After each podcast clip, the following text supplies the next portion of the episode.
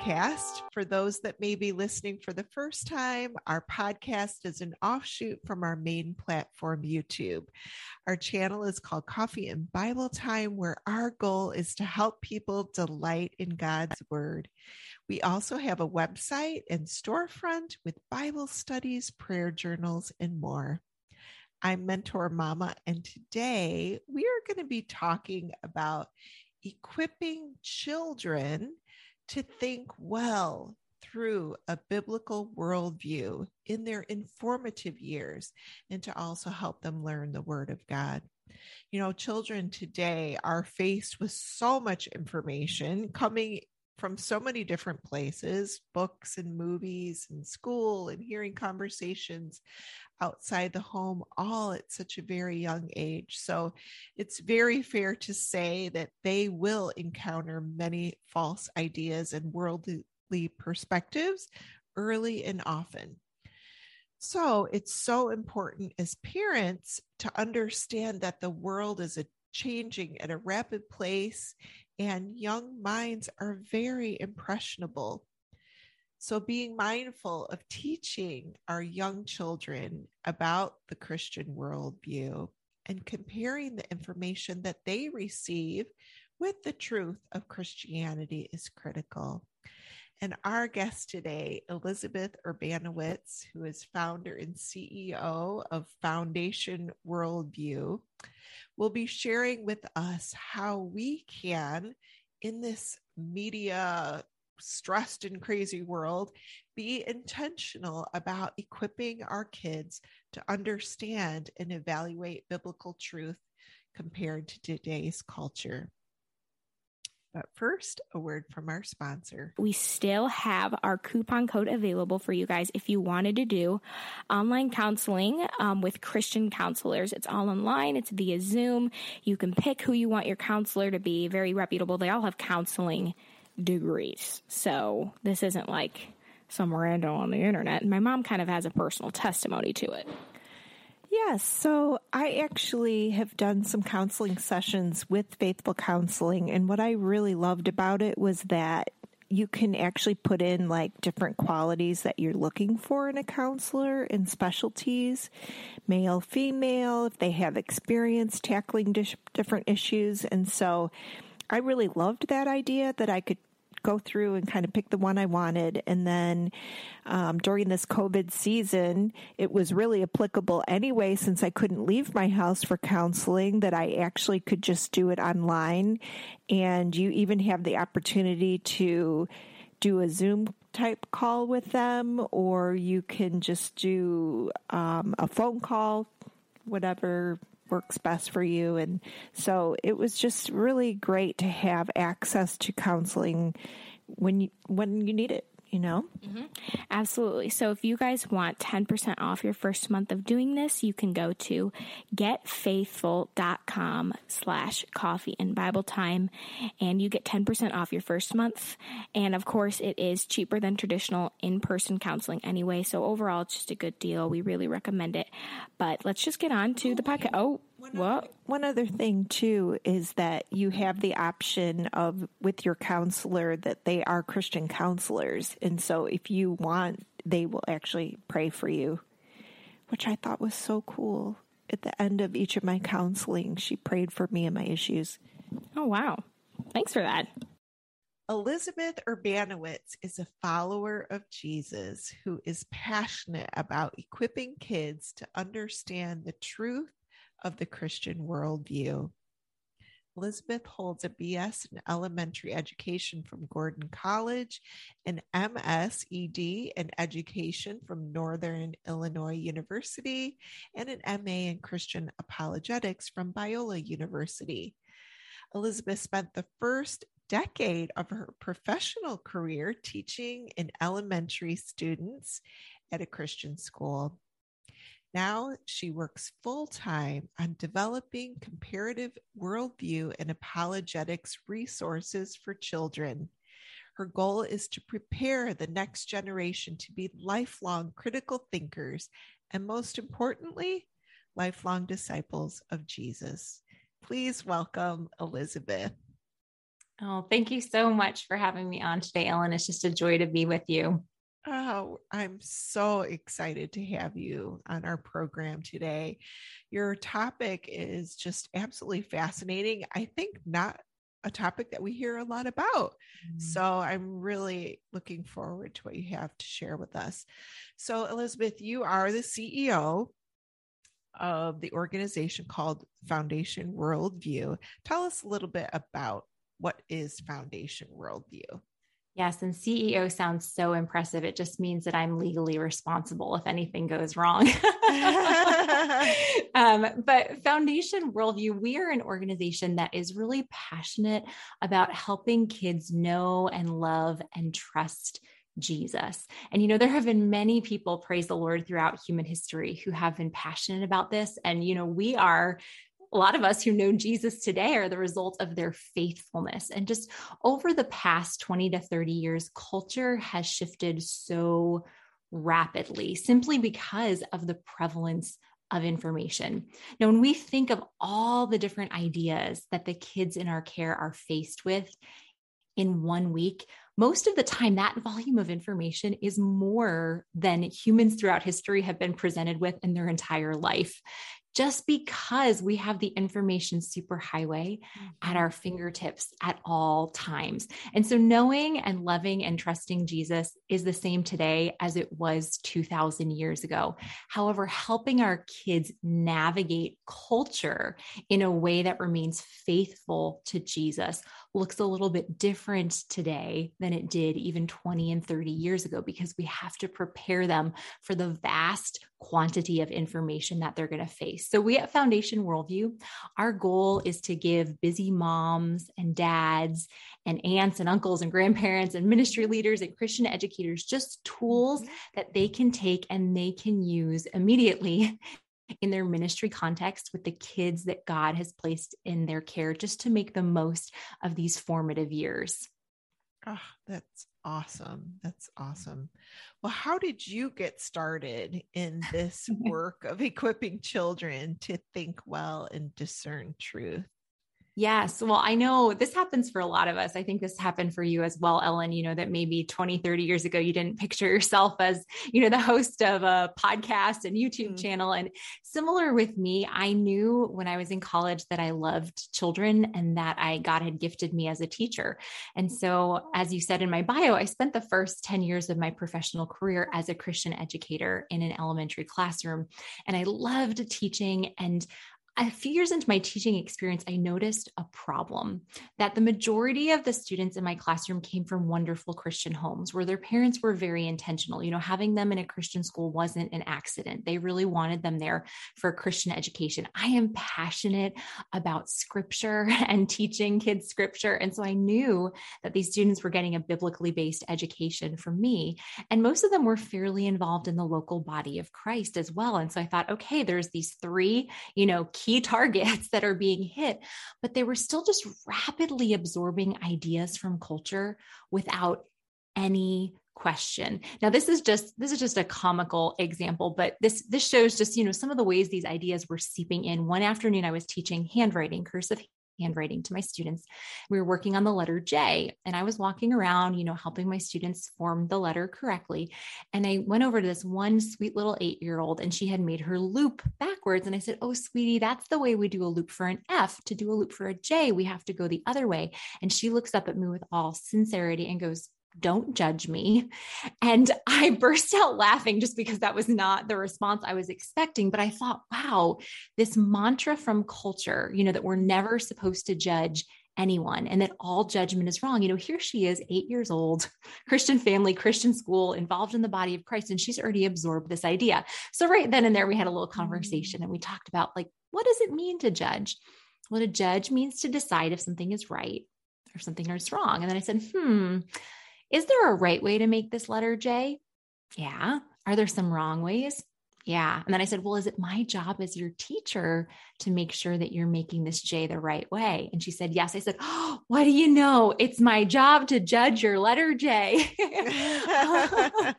but that and so many other situations that happened in the classroom just made me realize that there was a problem. So I started to seek out what can I do to really help these kids that God has placed in my care carefully evaluate every idea that they encounter and hold it up against the truth of scripture. And so I started searching for materials that would help me do this. And everything that I found was at the high school level or on up. And I was so glad that those mm-hmm. materials existed, you know, because they're mm-hmm. they're vitally mm-hmm. important. Mm-hmm. But I thought, man, if if the 8 and 9 year olds in my class are already absorbing ideas from culture, if we wait until they're 14, 15, 16, 17, 18 to begin training them to evaluate every idea and see if it holds up to the truth of God's word, we've lost so much time and we're going to have to do so much reformative work. So I thought, well, you know what? I can start reading books. I can start attending conferences, you know, and I can start, I'm a teacher, so I can start creating materials. So I started creating materials just to teach my students, you know, what does the biblical worldview teach? You know, not just what does one verse or one chapter say, but what does the entire Bible speak to on a particular subject, like what it means to be human or what truth is or who God is. And then I started teaching them also, okay, so other ideas in our culture, other secular worldviews, what do they teach about this topic? And I was just hoping that, you know, maybe the kids would start to think when they turned on the TV or turned on YouTube, and that happened, but so much bigger than I ever anticipated. Wow. Yeah. Mom started calling me and saying, um, so my son wants to pause family movie night and evaluate the character's worldview. It's great, but I don't know how to do this. Can you help me? and then teachers from other grade levels were coming down to my class and saying, How are you getting these kids in your after school class to think so deeply about science and mathematics and history? Like, I've never even thought this deeply about these subjects. And so it was so exciting to see, you know, I just gave the kids these tools and they took it and ran with them and they were excited about reading God's word and they were excited about evaluating ideas. And so this my goal was just to continue doing that in my classroom, but a few years into doing that people who had kind of heard the buzz about what was going on started contacting me and saying, "How can we get our hands on what you have?" And I said, "Oh, you can't. Like I'm a third grade teacher, I'm not a publishing house."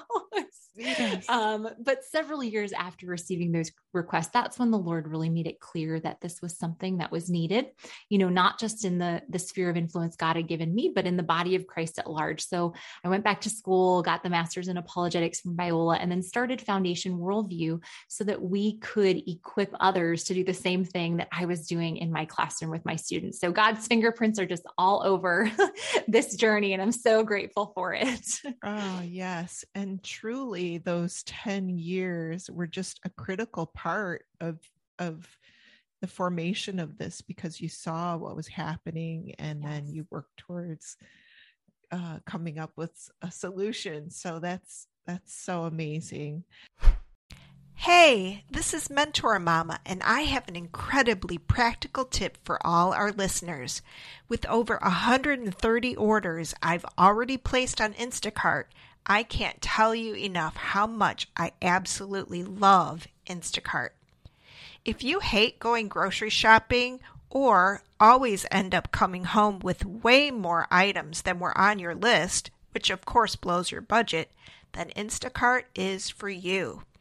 I actually save both time and money using Instacart. I save time shopping because the app keeps track of all my regular purchases, making each subsequent order super fast to enter on my app.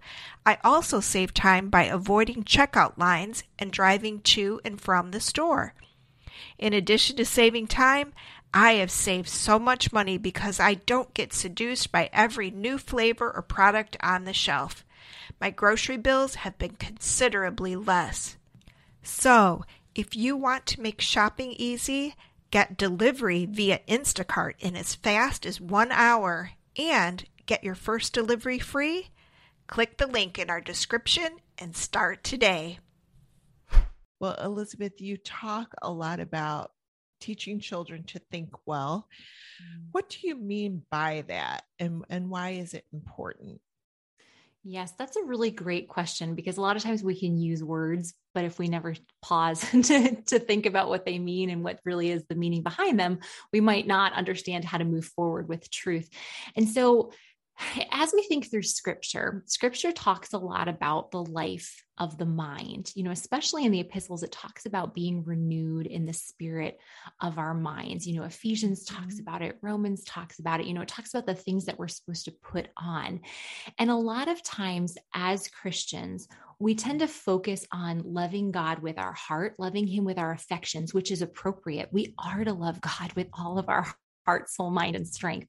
And then we also focus on the hands the actions. What what are we doing to make sure we're loving god through the way that we're living? And both the heart and the hands are vital but sometimes we forget about the head.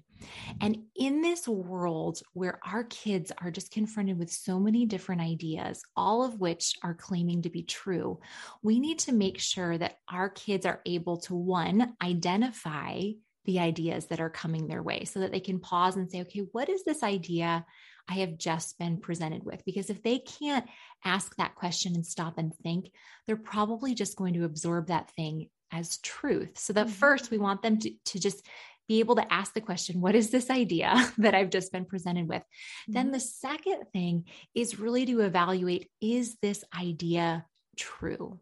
Because if it's something that does not line up with scripture, it's not something that they should then accept as true and add to their worldview. So, what we're trying to do is really give kids these skills that they can use in any and every situation to pause and say, okay, what did I just hear?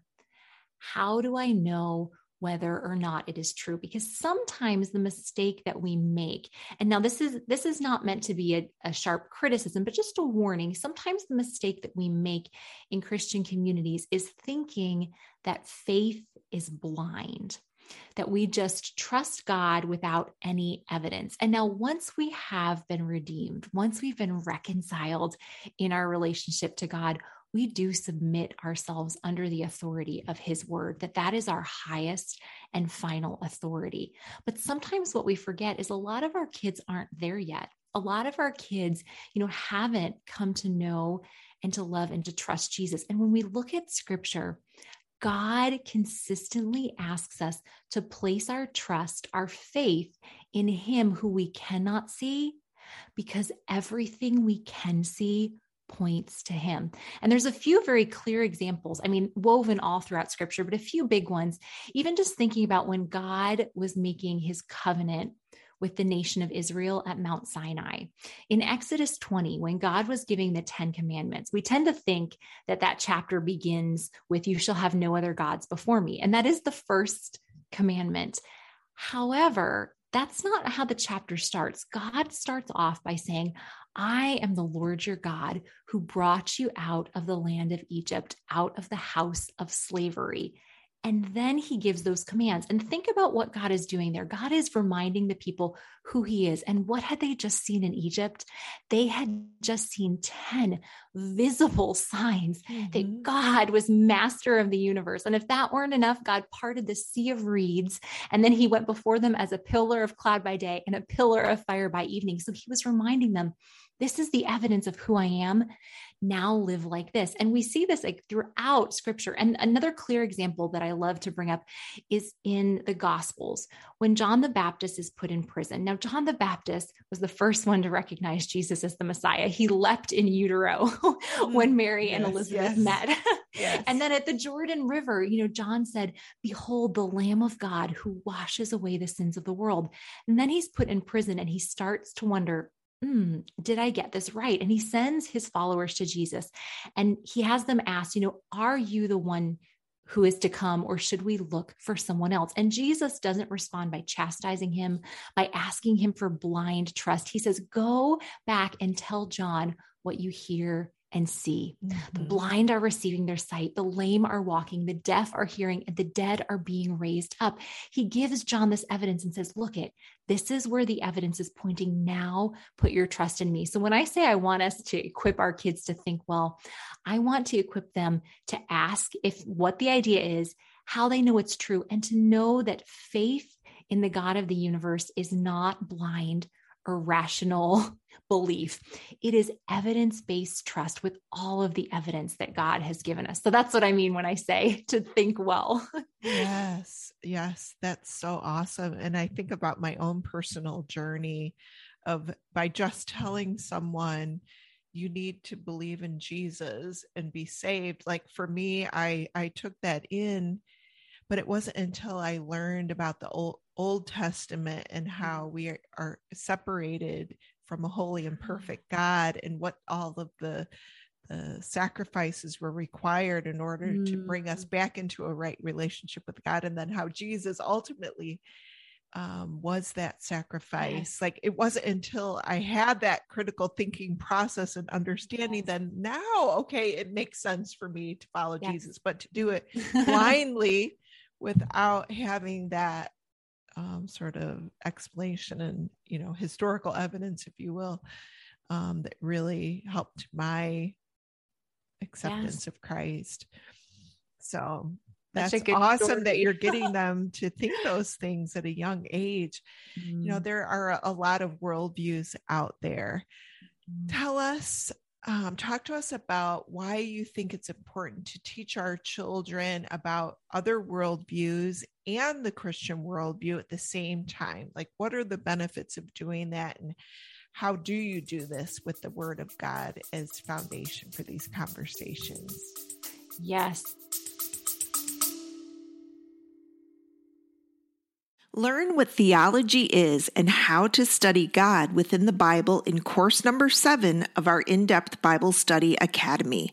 In this academically built course, you will learn the tools to study God's character and nature within a Bible passage and how to grow closer to God relationally through Bible study. This course, titled Theology Knowing God Through In Depth Bible Study, is packed with teaching lessons, homework, quizzes, and a resource list for personal study head to our website, coffeeandbibletime.com, to learn more about the Academy and course number seven today. Use promo code CBT Podcast, that's CBT Podcast, to get 50% off this course right now at coffeeandbibletime.com. yeah that's something that we really believe is important to you know to build a foundation on the biblical worldview and then to show kids what other worldviews teach. There is um there's this quote by anthropologist Full, um, Os Guinness where he says contrast is the mother of clarity. I always find that I wonder at the gospel more when I see the alternatives. Mm. And that's something we want our children to see that, yes, we want them to know the truth and the goodness and the beauty of the gospel of Jesus Christ. And that is made all the more brilliant when they see what the other options are out there, that we don't want those other options to be mysterious and tempting and something that they have to go off and explore, you know, when they're in their late teens or early 20s. We want them to have the opportunity to look at what are those other options out there and how do they compare to the truth of the Christian worldview? Because the beautiful thing about scripture, I mean, there's so many beautiful things. It's the very breath of God, you know, 1st mm-hmm. of all. But scripture actually paints an accurate, an accurate picture of the world around us, that it shows us things exactly as they are. You know, nothing describes the human condition better than God's word. It just provides such an accurate picture. And so when we show our kids other worldviews, they're going to see how those worldviews do not align with reality. So, just an easy example of how we do this is in one of our curriculums that we have out, we look at the question, How did life begin. And of course, we have students dive into scripture and look, you know, right? Genesis 1 1 makes clear that mm-hmm. God created the heavens and the earth. He created all that is alive by speaking, you know, that God created out of nothing. And then we show them how the evidence all around, around us points to this. And what we do is first we just have them give you know like we show them pictures of things that are living and things that are non-living and we just have them identify you know what's living what's non-living and so we get the definition of life you know that living things that they grow they need nutrients and they make more of themselves And then we talk about, well, what do all living things have in common? They have those three things because they have information inside of them, that they have DNA that contains this information. Then we look at, hmm, where do we find information in the world around us? And we look at places like stop signs and traffic lights and books. We look at even things like Mount Rushmore, you know, carved with the president's faces. And then we say, okay, let's see information. Do we get information on purpose? Like, does there have to be some kind of design or do we get it by accident? And what we have them do is we have them look at uh, different Scrabble tiles on a table. And one group of Scrabble tiles is just kind of randomly arranged. And another group spells out the sentence, life contains information. And we have them play detectives and we say, okay, could both of these groups have gotten here purposefully? Like, could someone have designed these? Yeah, both the random one and the sentence someone could have designed. And then we say, hmm, could both of these have gotten here by accident? We look at, well, the you know, the random one looks like a complete accident. And then we talk about the one that spells life contains information and we give them a chance to try. We have them take a red solo cup and shake up the letters and dump it out. Have them try 10, 20, 30 times to see we can't even get one word accidentally. you know, then we talk about if we can't get one word or even one sentence accidentally, what are the chances that we would get DNA, which contains more information than a library full of books? What are the chances of throwing letter tiles on the ground and getting a library full of books? And so we show them, oh my goodness, look at this evidence. What we find in the world around us lines up exactly with what scripture says. Then we have them watch a clip from a Bill Nye, you know, Bill Nye the Science Guy, really mm-hmm. fun old TV show where Bill Nye talks about DNA and he talks about how it started accidentally.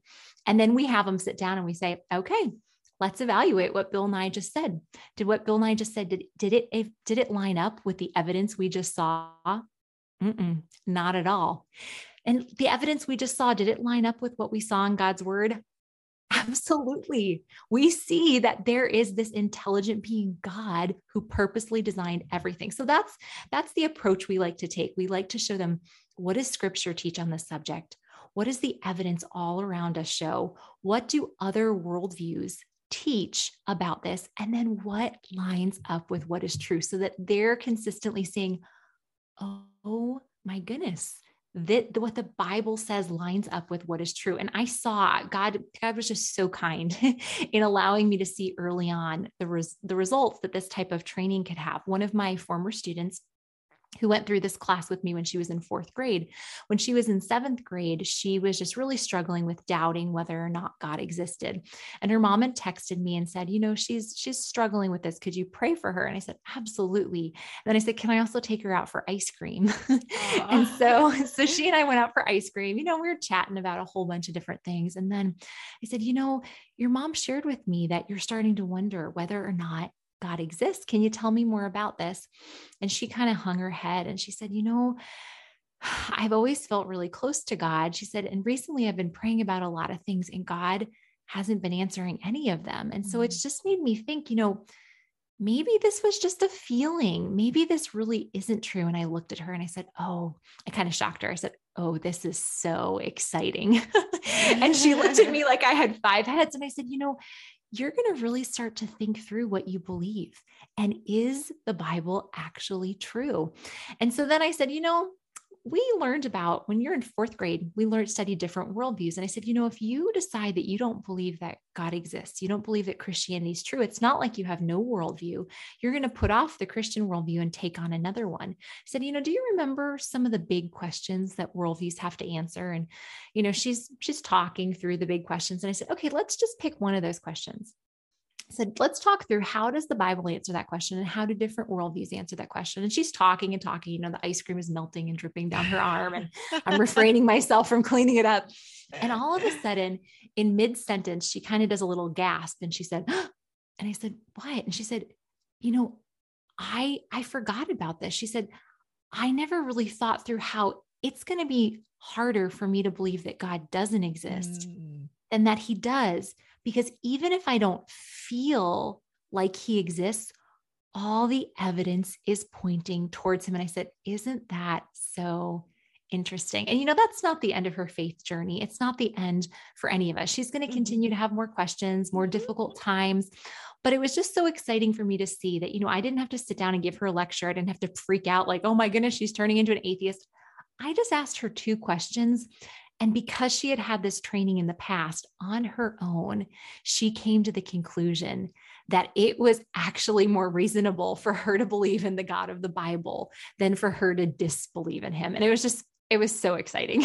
uh, that's just absolutely brilliant. And it's really taking that information to a level that you so eloquently can talk them through and, and for their appropriate age group the way that they can understand it and form their own conclusions. Mm-hmm. I think it's just phenomenal.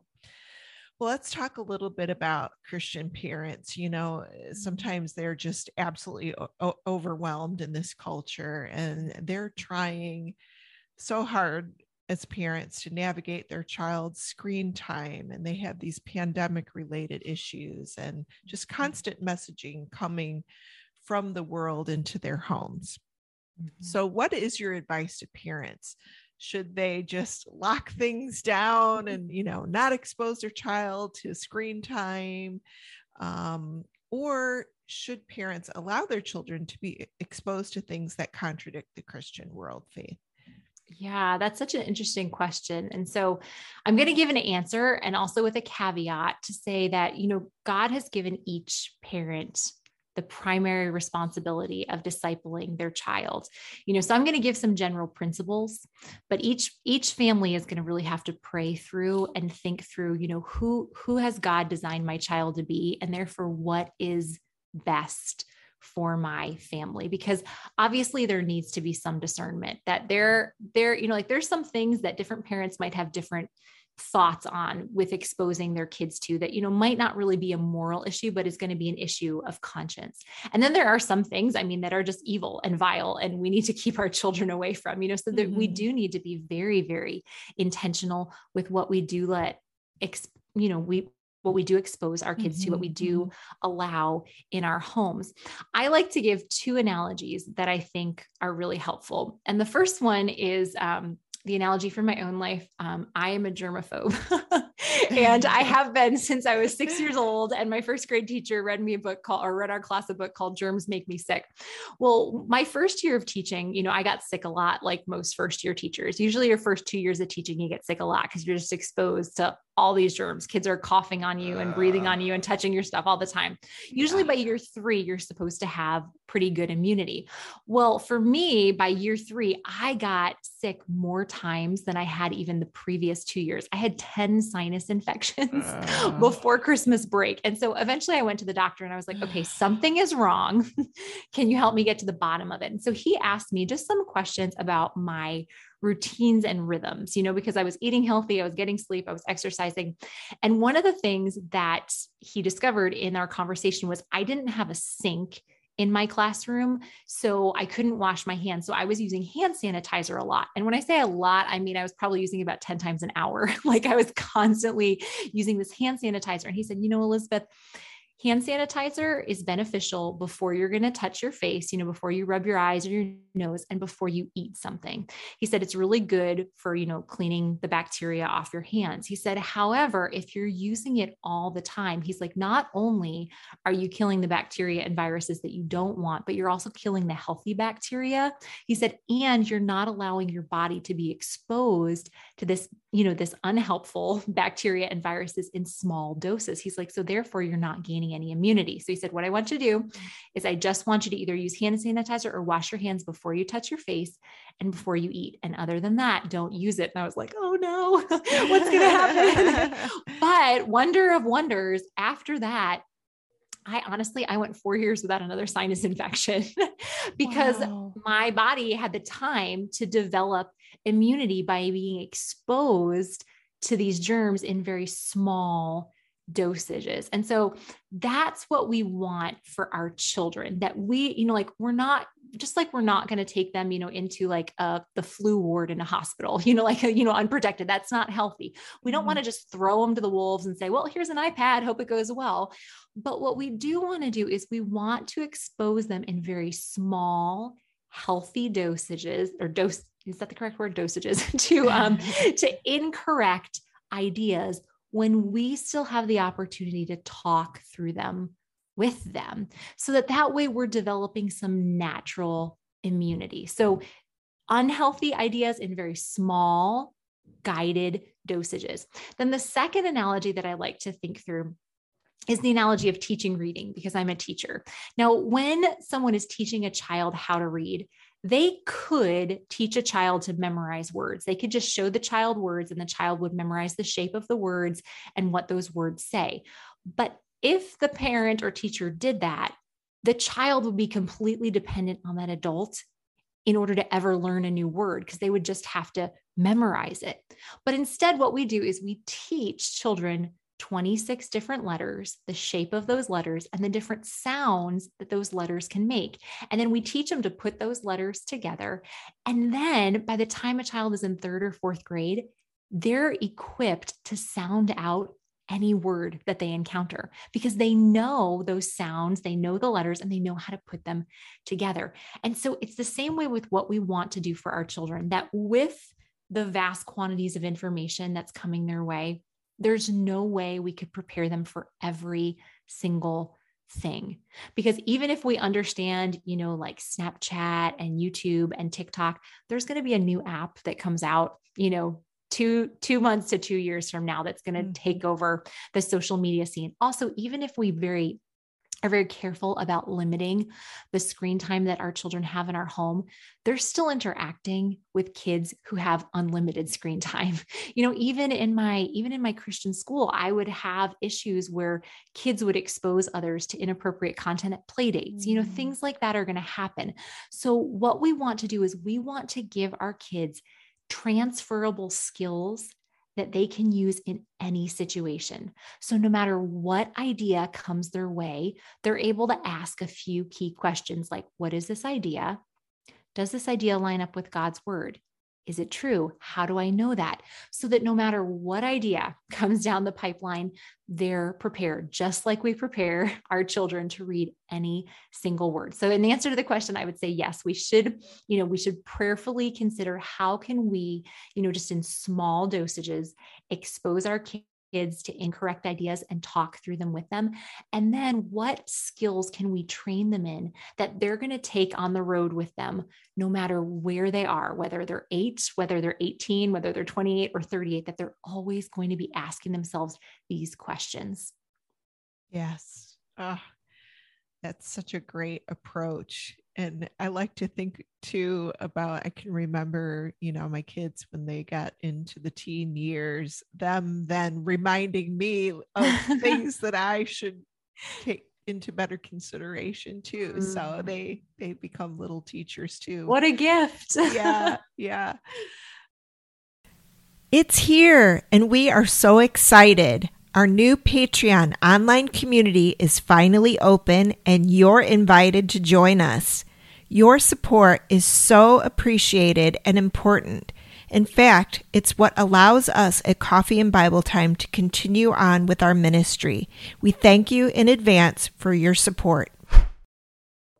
As we talked about parents in this role, how can you just encourage parents to kind of take a deep breath from this culture? Are there any passages of scripture that you'd like to use to encourage mm-hmm. parents?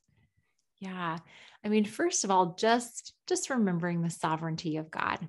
That this cultural moment is no surprise to the God of the universe, that God has you here first at this specific time for a specific plan, you know, and we have been told that greater is he who is in us than he who is in the world, you know, and that we're also told that all scripture is God breathed and is useful for teaching, rebuking, correcting, and training in righteousness so that the man and woman of God may be thoroughly equipped for every good work. That, yes, by watching this, you know, this YouTube video or this podcast, you are seeking to equip yourself and therefore equip the kids that God has placed in your care. So you should be encouraged by your intentionality there. You should be encouraged to know that God's word is going to equip you with the truth that you need to guide your kids through this cultural moment. And it's no accident that God has you alive this year, you know,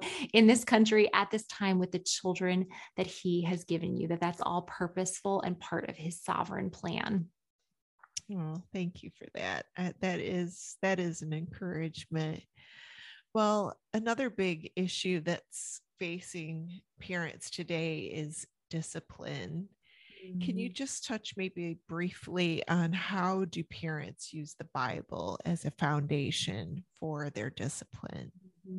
Yeah, that's a really important question because so many different ideas are coming even towards us as adults that can be really difficult to navigate. So, one just um, one big worldview issue to think through. You know, it's very clear in scripture that God has placed parents in the role of authority over their children. Now, it's also clear with the commands that were given in the epistles that we can do it wrong. You know, fathers are told not to exasperate, uh, uh, to, you know, like really agitate their children, mm-hmm. but to bring them up in the instruction of the Lord. And so we need to be careful with what we're doing, but we need to be also careful that we're not buying into the cultural lie that children are the fount of wisdom, because most things in our culture, most TV shows, you know, most even things that are coming through, you know, just even in culture and legislate in legislation are saying, you know, like children know what is best for them. And, you know, we need to remember that folly is bound up in the heart of a child, that God has given us these precious children. And we need to recognize that God has given us different wisdom than He's given our children. So we need to be very intentional and not buy into this cultural lie that our children are the ones who know what is best for them. Yes, we do need to be kind and compassionate and loving, and we need to listen to them and we need to intentionally love them, but we need to recognize that they're not in a place yet where they understand what is best for them. In the same way that God is our Father and He knows better than we do what is best for us.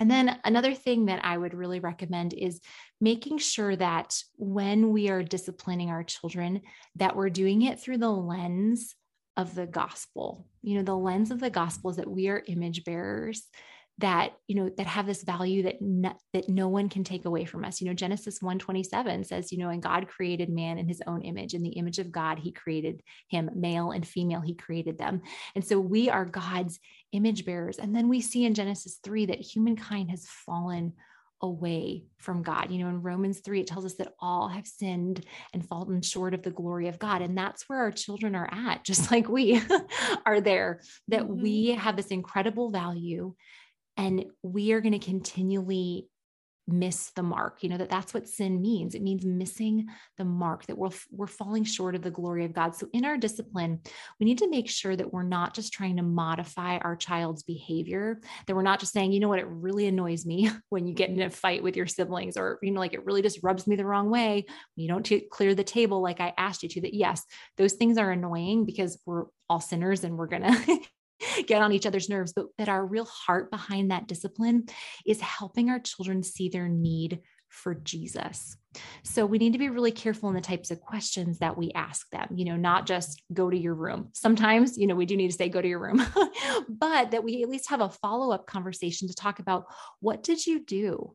You know, so that they actually name their sin why did you choose to do it? So that they see that their heart is going to guide them incorrectly. You know i yelled at my brother because i felt like it. You know that's what my heart was telling me to do. You know or i lied to you because i didn't want you to know the truth about this. So that we're really asking intentional questions and then talk about okay what is the right thing to do?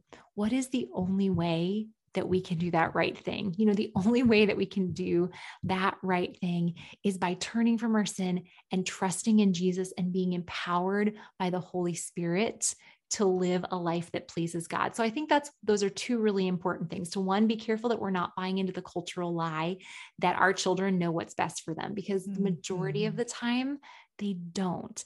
And then the second thing to make sure that when we're disciplining, we're not just trying to modify their behavior, but we're really trying to point them to the truth of the Christian worldview that they are an image bearer of God that has value that no one can take away, that they have been affected by the fall, that they sin, they're sinful and they choose to sin, and that redemption can be found in Jesus. So those would be my two words of encouragement for parents regarding discipline.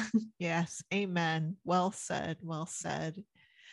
Well, as Christian parents, um, we of course love God and His Word. Mm. What are some practical tools or advice um, that you would have for encouraging our children to fall in love with God and His Word as well? Yes. Uh, so this is actually something I'm passionate about. I'm actually in the middle, right, in the midst right now of writing um, basically a studying the Bible curriculum, a basic hermeneutics curriculum for children. Oh. Because another thing that I found in my classroom is, you know, I was planning Bible lessons every day and, you know, they were engaging and exciting and the kids enjoyed them. But one day I s- stepped back and said, so what happens when I'm not here anymore? Like what happens over summer break? What happens when they go to fourth grade? What happens when they're in high school? You know, are they going to stop seeking God through his word because I'm not there to plan really exciting lessons for them. So I completely changed the way that I taught Bible class after that. After that I said, "You know what? I'm I mean, I still intentionally planned things, but I said, "You know what? I'm not planning these crazy, wild activities, we're going to sit down, we're going to read God's word. And I gave them a few basic Bible study questions that we could use in any passage of scripture that we read and then we we would read it together and then eventually I'd have them do it in small groups and then eventually independently and after that year I would have students that would tell me they they just read through all of scripture you know like in 4th mm. and 5th grade and they would come and tell me you know miss you I'm in lamentations or miss you I'm in the book of acts and it was so exciting to see them get really excited. So one thing I would I encourage parents to do is again give them these transferable skills that they can use in any passage of scripture. Now obviously, we don't want 8-year-olds reading through the book of Leviticus on their own, you know, or the Song of Solomon. You know, we have to be discerning there. But there are so many passages of scripture that they can read on their own. So the questions that I used to like to have my students ask is first to read a passage and ask, what does this passage teach about God? So that they're used to looking for the character and the nature of God in you know scripture. Then after that asking what does this passage teach about humans? So looking at you know like what do we learn about humans from this passage? And then saving the application part until last. Then asking okay what should i do now that i know this? So looking at okay how does this apply to my life? So i would encourage parents you know don't think that your children are too young to be reading scripture. You know, there, there can be value in children's storybook Bibles. Those can be fun. Those can be a great thing to read through together. But I mean, even as young as four and five, you can be reading God's actual word to your children. You know, you're not going to read it for a half hour. That's too long for them developmentally, but even for just three, four, and five minutes. And as soon as your children can read, get them into the Bible. Choose easier passages for them to read because we want to develop this love for God's word. And it's going to be hard to develop that love if they're dependent on us. So we want to create independence. So give them those transferable skills and get them in God's word. Oh, absolutely. Absolutely. Which of course is our, our mission here is to help people mm. delight in God's word. And I love yes. how you're just even setting that age back. And I just want to encourage if there are any parents here that might be thinking, oh, it's too late. I wish I would have done that. It's never too late it's never too late. Um, I have adult children now, um, and it's it's never too late to to encourage them and even talk about some of the basic things that that you just said. Um, mm-hmm. Um, and and the other thing yeah, I wanted, oh, go ahead. I was just going to say on a really practical level, so many apps. We can even just have scripture playing throughout our home. You know, just put an app on in your phone. You know, if you have like a 20 year old child that's like, I'm not into that, just put it on. Who knows, you know, when the Holy Spirit is going to bring that to their mind. Absolutely. Um, the other thing I wanted to mention for for young children and something that really impacted my daughter Taylor was there's um, a Bible. I think it's called the Action Bible. I'll put a link in the show notes, mm. but it's actually like sort of um, cartoon renderings of the mm. Bible, but but very well done, very well done. And it actually makes the Bible kind of come to life. And mm. so that we found that to be a great tool too that you could use alongside then asking the questions that you suggested. Well, Elizabeth, thank you so much for what you've talked about. How can people find out more information about you and some of the resources that you have? Yes. If they go to foundationworldview.com, we have tons of free resources on there webinars, blogs. We have a monthly book club. Um, and then we also have curriculums that you can use and implement in your homes or in your churches or in your schools with the kids that God has placed in your care. So, uh, foundationworldview.com. oh, that's so awesome. All right, before we go, I just want to ask you a couple of our standard questions here about your favorite Bible study tools. So, what Bible do you use and what translation is it? Yes. Good question. So I used to I used I usually like to have a couple different translations with me just to see, you know, what different translators say. Sure. When I'm listening to the Bible, I love the ESV version. I just love that translation and the ESV app has uh, Kristyn Getty reading it in her wonderful Irish accent. So I love that. So I listen to that all throughout the day um, in the ESV. And then my favorite Bible study Bible um, is called the Cultural Backgrounds Study Bible. Um, it's published by Zondervan. And the reason that I really love that one is, you know, we're so far removed from the ancient Near Eastern culture, yes, especially, yes. and then also the Greco Roman culture of the first century. And so the notes in that Bible, they just give the cultural background of like, you know, like when it says this item or like the people did this, why did they do that? You know, what would this have meant in the culture back then? So it just helps give me just a more clear understanding of okay how would the original audience have understood this? So i love the cultural background study bible um, and i think it i think it's only published in two versions. I think it's in the niv and the um, the new king james and so the one i have is in the niv um, so yeah so love the cultural background study bible and then when i'm listening to scripture i love the esv app with kristyn getty reading it. Oh that's so great. I'll make sure i put um, links to those in our show notes below. How about do you have any favorite like journaling supplies or anything that you like to use to enhance your Bible study experience?